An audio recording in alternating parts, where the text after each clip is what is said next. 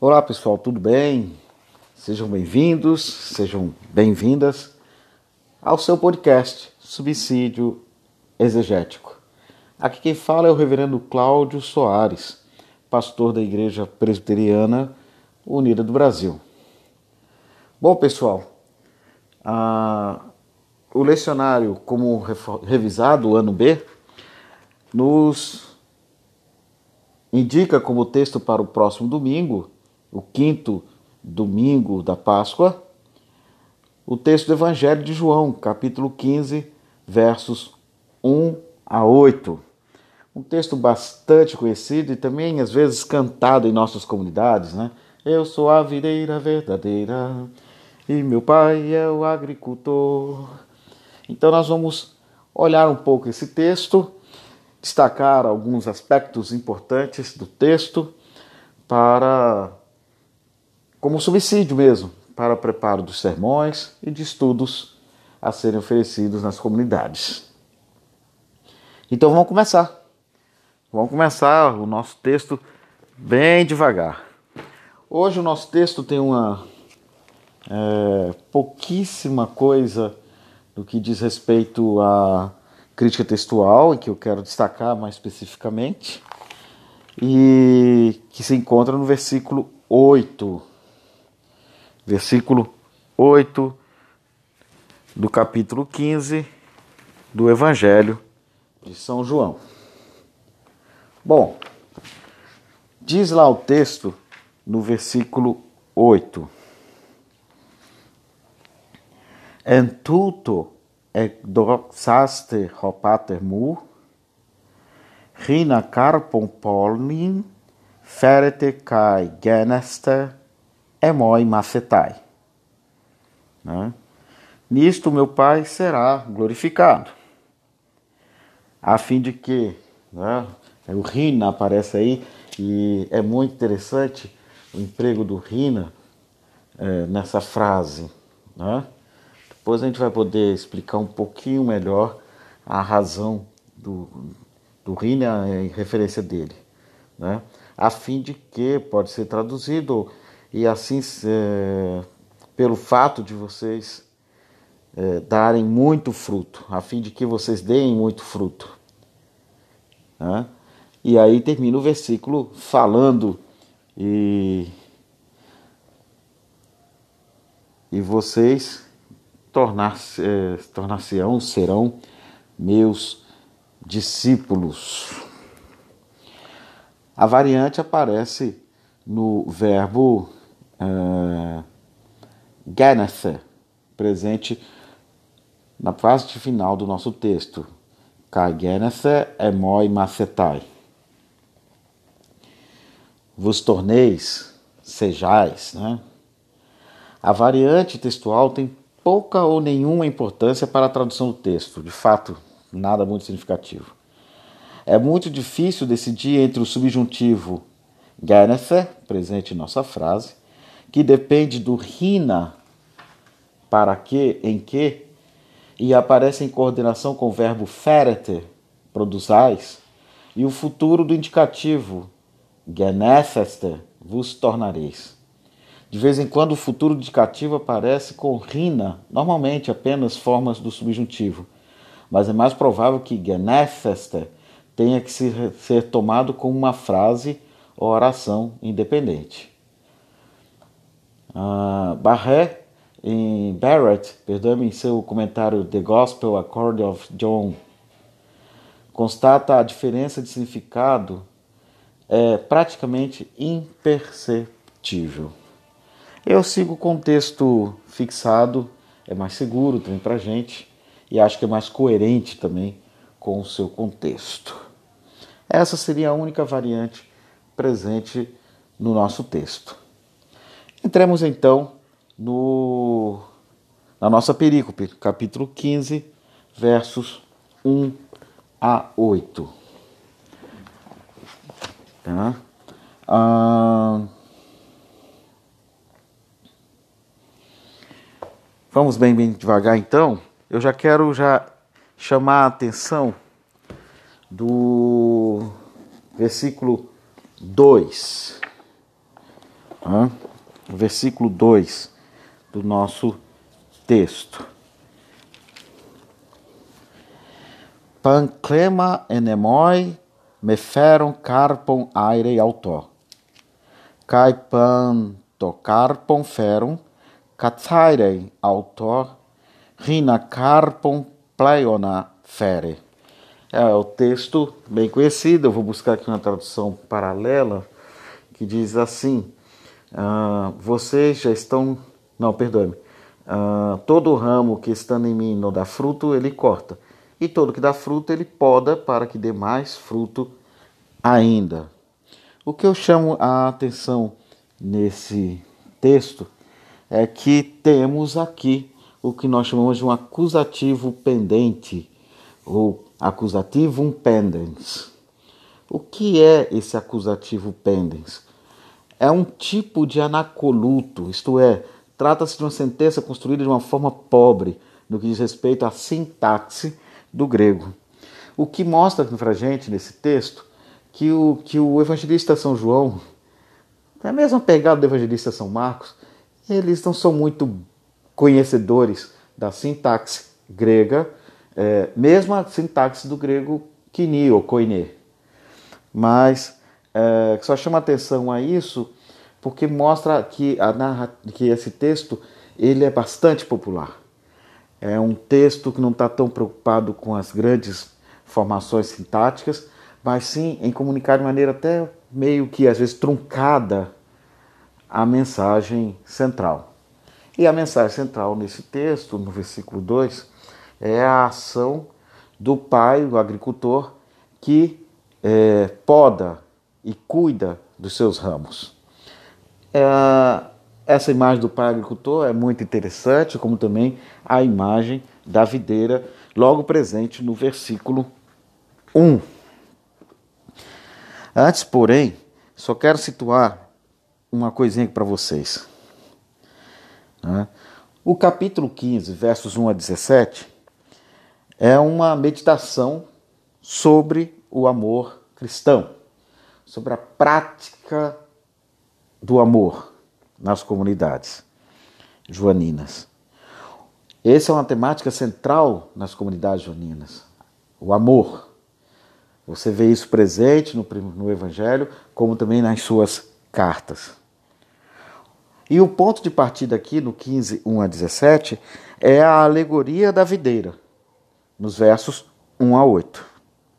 Depois temos a meditação, depois a meditação continua aprofundando o mistério do amor de Deus em Jesus Cristo e a nossa missão de frutificar no amor fraterno. Versículos 9 a 17. Olhemos o verso 1 então. 15.1 é a última das autoproclamações simbólicas de Jesus. A gente vê em vários outros momentos Jesus falando: Eu sou o pão da vida, eu sou a porta, ah, eu sou o bom pastor. E aqui nós temos uma das últimas autoproclamações simbólicas de Jesus, em que ele fala: A verdadeira videira sou eu. Ah, a verdadeira videira sou eu. É o que diz o verso primeiro. Ego emi re ampelos realetine kai hopatermu, né? Georgos Sestin. Eu sou a videira verdadeira e o meu pai é o agricultor. Ah, como aconteceu com a imagem do pastor em 10, 1 a 18, que a gente traz sobre o bom pastor, e nós vimos no podcast passado que a ênfase não é a ideia de um, de, de um bom pastor no sentido de que se opõe ao mau pastor, mas sim uma virtude do ser bom pastor, né? Bom pastor como um ideal de vida, um, também como uma marca de nobreza, falar que ele é um, é um, é, um pastor nobre e, e que o situa dentro das discussões da polis grega em diálogo com a ideia do pastor é, político e também religioso presente na tradição semita. Né? Ah, já falamos isso na semana passada. Mas como aconteceu com a imagem do pastor, em 10, 1 a 18, é antes uma alegoria bem elaborada do que uma simples parábola no estilo das parábolas sinóticas. A alegoria é explicada pelo próprio Jesus. Ele é o tronco, os ramos são os fiéis, o pai é o agricultor que espera frutos da vinha. O termo verdadeira, realetine, sugere contraposição a outra que não é verdadeira. Por si mesma, a imagem evoca vida, seiva, fruto. O grande biblista Johann Konings, ele diz o seguinte: Nesse sentido, a videira foi tomada pelos profetas como imagem do povo de Israel. Ora, o primeiro discípulo a dar uma completa profissão de fé em João foi o verdadeiro israelita. Jesus chama assim a Natanael. Né? Chega a falar que Natanael, ali está um verdadeiro israelita em quem não há dolo algum é, João 1, 46 a 49. Quem sabe será a verdadeira videira, o verdadeiro Israel, incorporado na pessoa de Jesus, o Jesus pascal, eclesial, presente em sua comunidade? Já no profeta Isaías, o povo de Israel é comparado a uma videira que não produz o esperado fruto de amor e justiça. Preste atenção nessa informação. No profeta Isaías, capítulo 5, versos 1 a 7, o povo de Israel é comparado a uma videira que não produz o esperado fruto de amor e justiça. Jesus critica os chefes do judaísmo por quererem ficar com o fruto e com a vinha para si mesmos. Marcos 12, 1 a 9. Agora, ele apresenta a si mesmo e aos fiéis unidos a ele como a verdadeira videira aquela que produz fruto em todos os ramos que estão unidos a ela. E este fruto é o amor fraterno. Né? O amor fraterno. João 15, 1 a 12. E o exemplo deste amor é o próprio Cristo, dando sua vida por aqueles aos quais ele dá seu amor. João 15, 13. A videira verdadeira, portanto, é a comunidade unida em Cristo e fecunda nele, no amor e na comunhão fraterna. Entender essa comunhão fraterna, esse amor fraterno, não esse amor é, fugaz cantado em algumas canções cristãs, como uma família sem qualquer falsidade, vivendo a verdade, desfrutando a glória do Senhor. Não. Mas o amor fraterno é um amor que cria relações de justiça e de fraternidade. Um amor que opera, portanto, um amor efetivo, que atua para a promoção do que João vai chamar de vida eterna ou vida abundante. Lembram-se de João 10,10? 10? Né? Eu vim para que tenham vida e a tenham de forma abundante. É esse amor que, li, que cria uma outra comunidade que presencia, que, que se apresenta no mundo como expressão da justiça, da fraternidade, da solidariedade, de uma nova realidade do mundo marcada por esse amor efetivo. Tão efetivo que esse amor, eh, na carta de João, vai falar que lança fora o medo. Né? Então, beleza sobre essa explicação nesse primeiro momento da ideia da videira e dialogando a partir da, do que disse o profeta Isaías da vinha de Israel e a videira Jesus ou a própria comunidade do discípulo amado. Outro aspecto também importante observar nesse primeiro verso é que o pai agricultor não é apenas o dono da vinha, como no Antigo Testamento ou Primeiro Testamento ele mesmo trabalha. O que nos faz lembrar o verso 17 do capítulo 5 de João. Eu vou pegar aqui o texto grego para ler para vocês, de João 5, é, 17. Só um instante. Passei demais aqui na minha Bíblia, no Testamento grego, desculpa. Passei demais. Né? em que em João 5,17 nós temos o seguinte lá. Rodé Jesus apecrina tonautos. Ropatermur reosardi ergatzetai cago ergatzomai. Né? É um versículo que diz o seguinte: é, disse Jesus, meu pai continua trabalhando até, até agora e eu também estou trabalhando. Essa ideia de um Deus que trabalha né, junto, junto, é, produzindo, no, com, com, se esforçando junto para produzir é, os frutos de justiça, os frutos do amor fraterno, é muito bonita nessa, nesse texto. Ah, nós não temos um Deus distante e indiferente, não.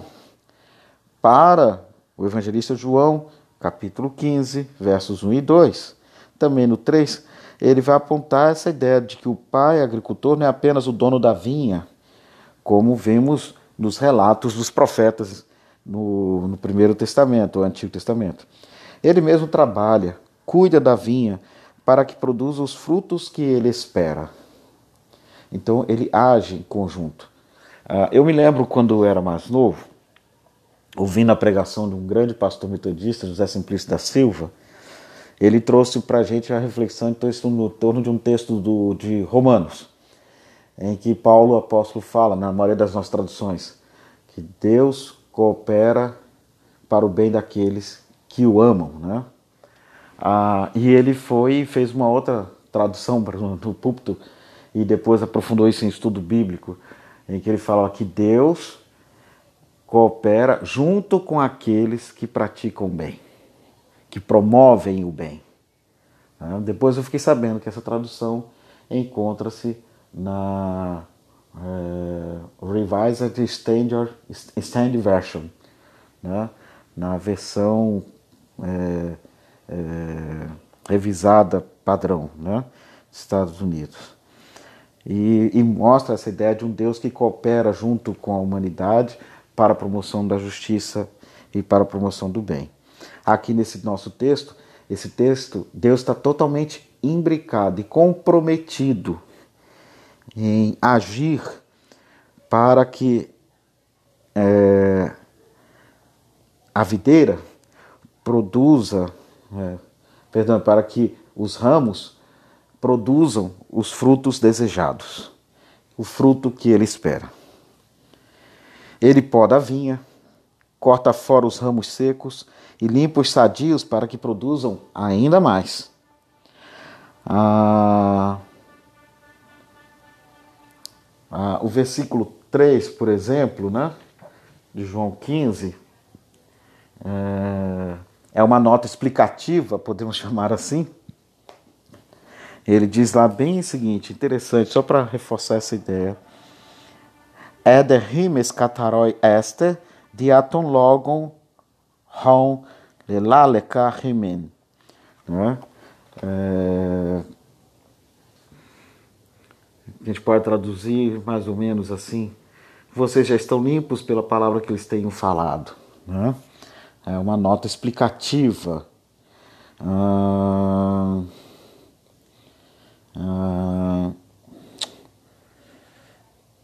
Ah, no, essa nota explicativa do versículo 3 sugere de alguma forma que a limpeza é feita pela palavra que Jesus pronuncia, né? pela própria proclamação de Jesus. Ah, só conferir aí o verso 10 do capítulo 13. É de, de São João, né? Ah, eu vou citar até aqui, só para iluminar a gente, o comentário feito pelo professor Königs em seu comentário Evangelho segundo João, Amor e Fidelidade.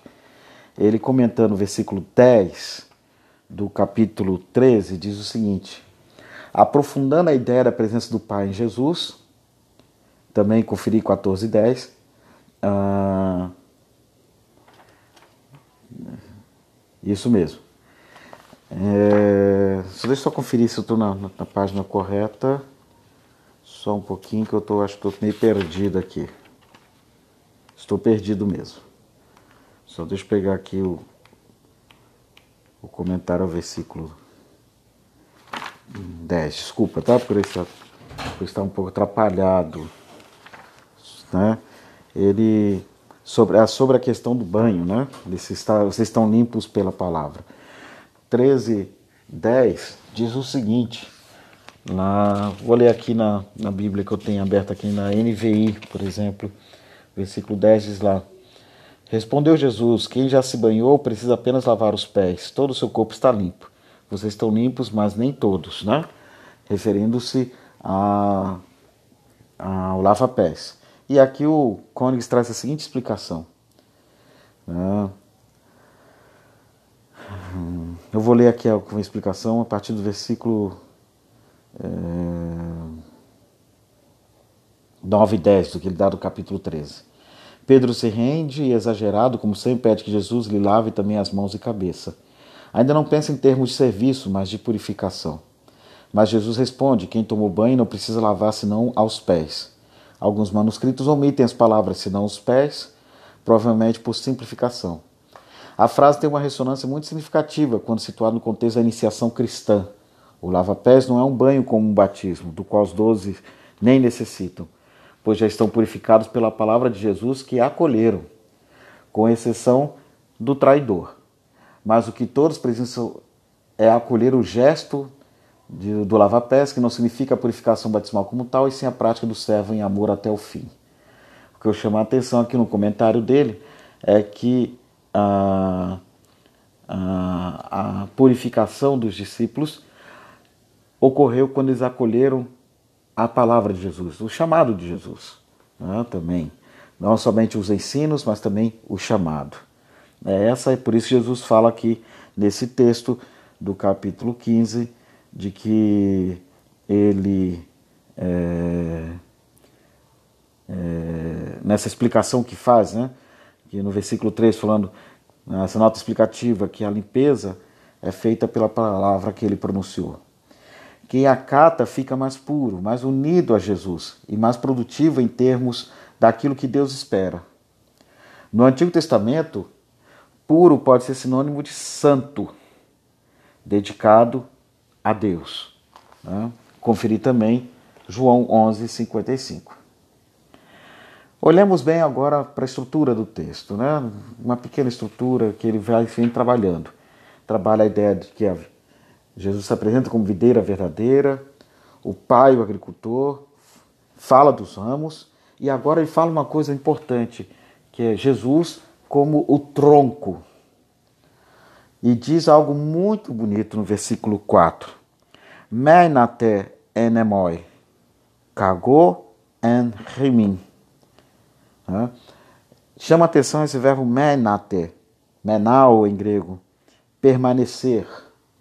Ah, alguns místicos cristãos vão traduzir a ideia do permanecer como habitar, o que levou depois ao desenvolvimento de uma teologia da união mística com Cristo através do batismo né? a união mística com, a Trindade através do batismo. Eu vou, estou chamando atenção a isso porque depois quero falar uma coisa que, que eu desenvolvo muito na minha reflexão sobre o efeito dos sacramentos na vida dos crentes.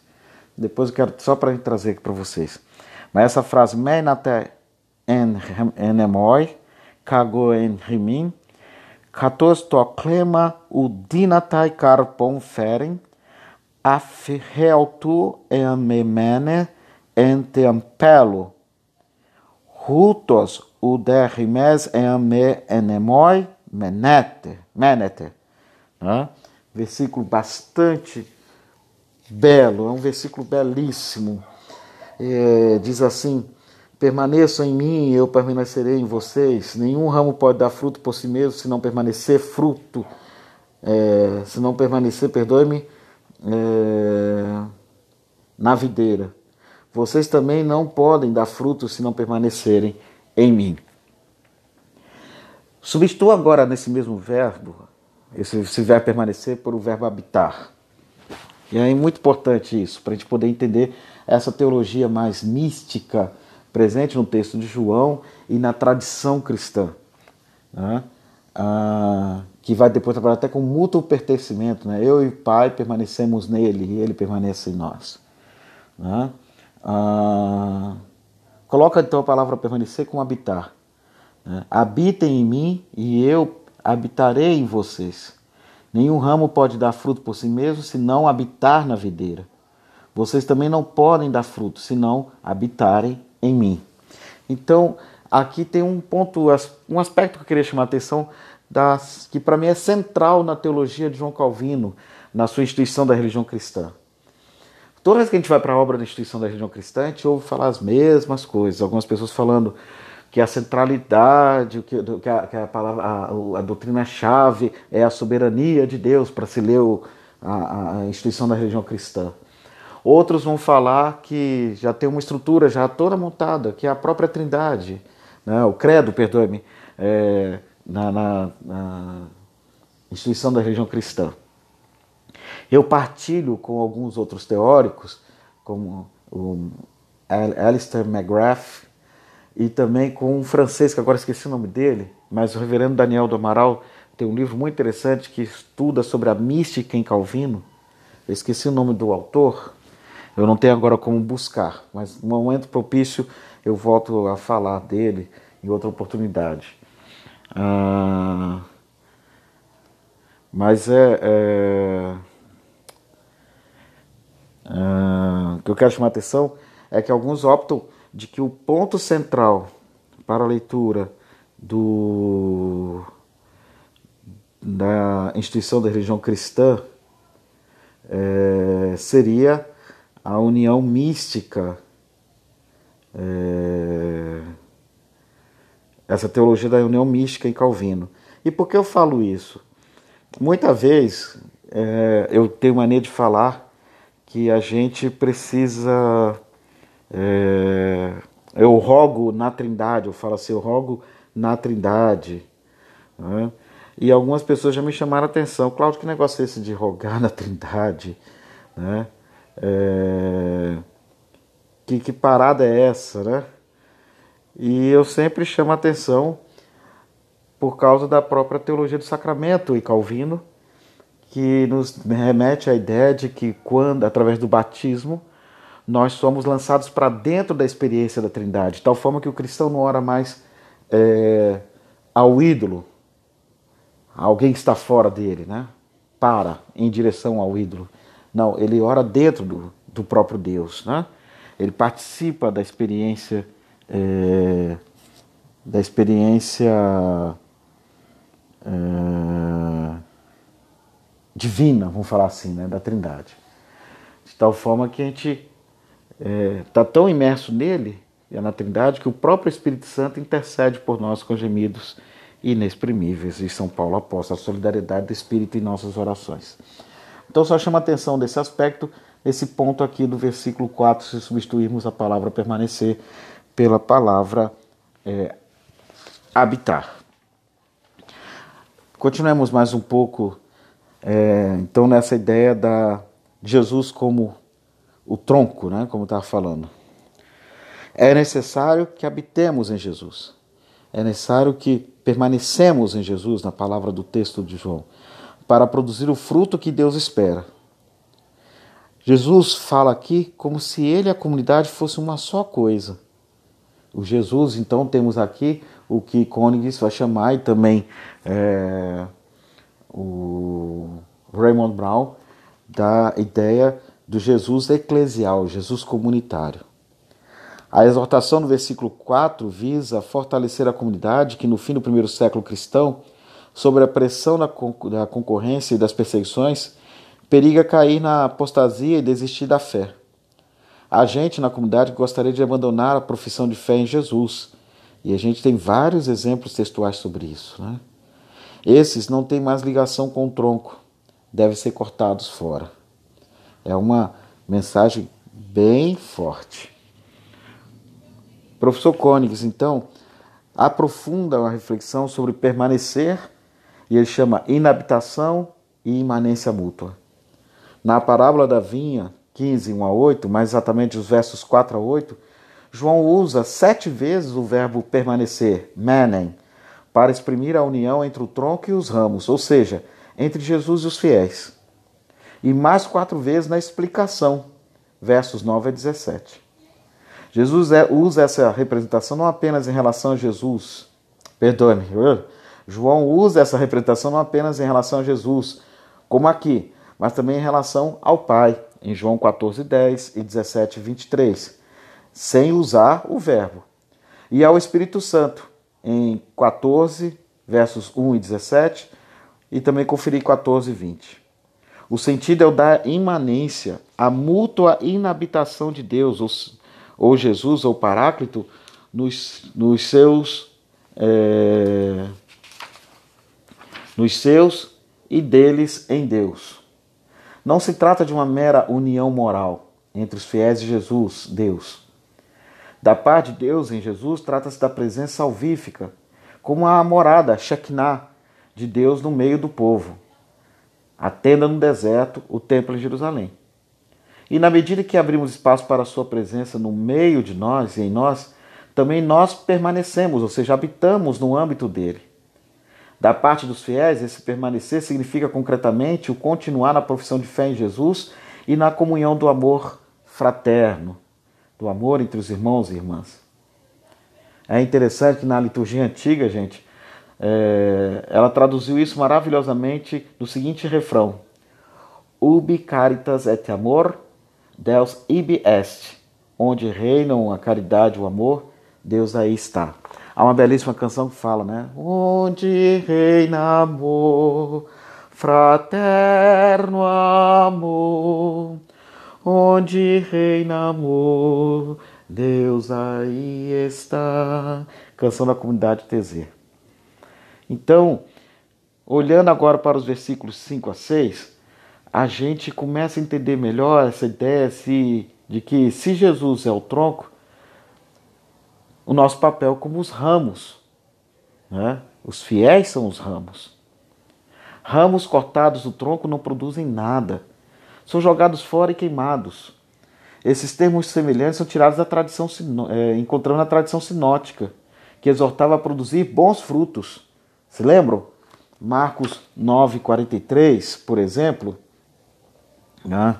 e em seu paralelo de Mateus 25, é, 41. Né? Mas vou ler o texto de Marcos 9, 43. Só para lembrar a gente aqui, né? Marcos 9, 43 diz assim: é, Se a sua mão o fizer tropeçar, corte-a. É melhor entrar na vida mutilado do que ter nas duas mãos e ir para o inferno, onde o fogo nunca se apaga. Né?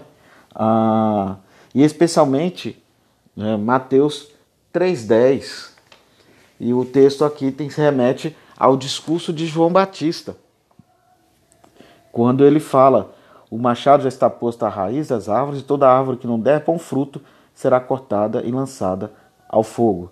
Lembrando também no discurso de João Batista que dizia que as pessoas tinham que se arrepender e produzir frutos dignos de justiça. Né?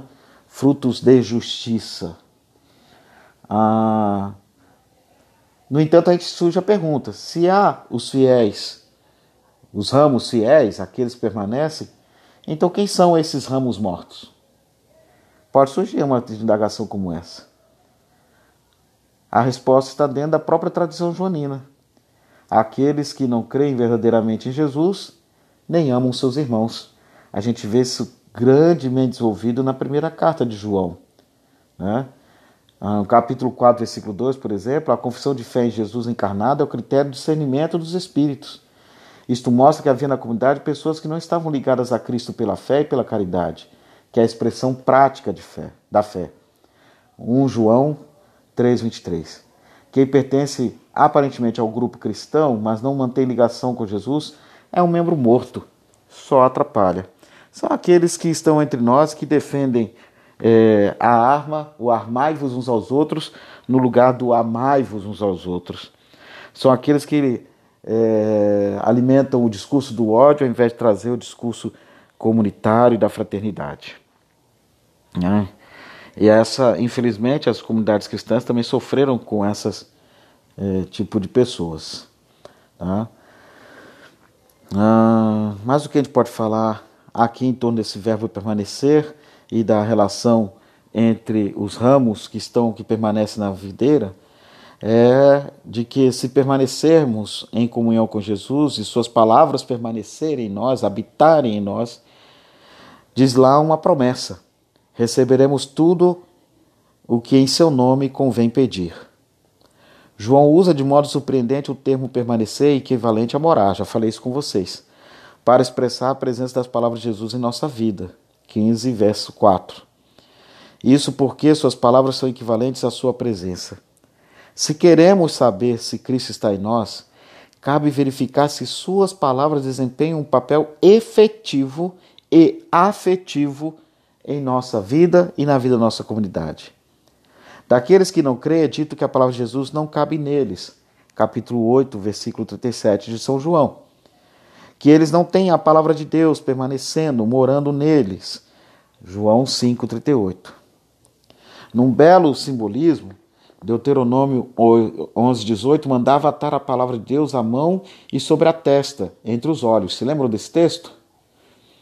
Era uma maneira de ter a palavra presente.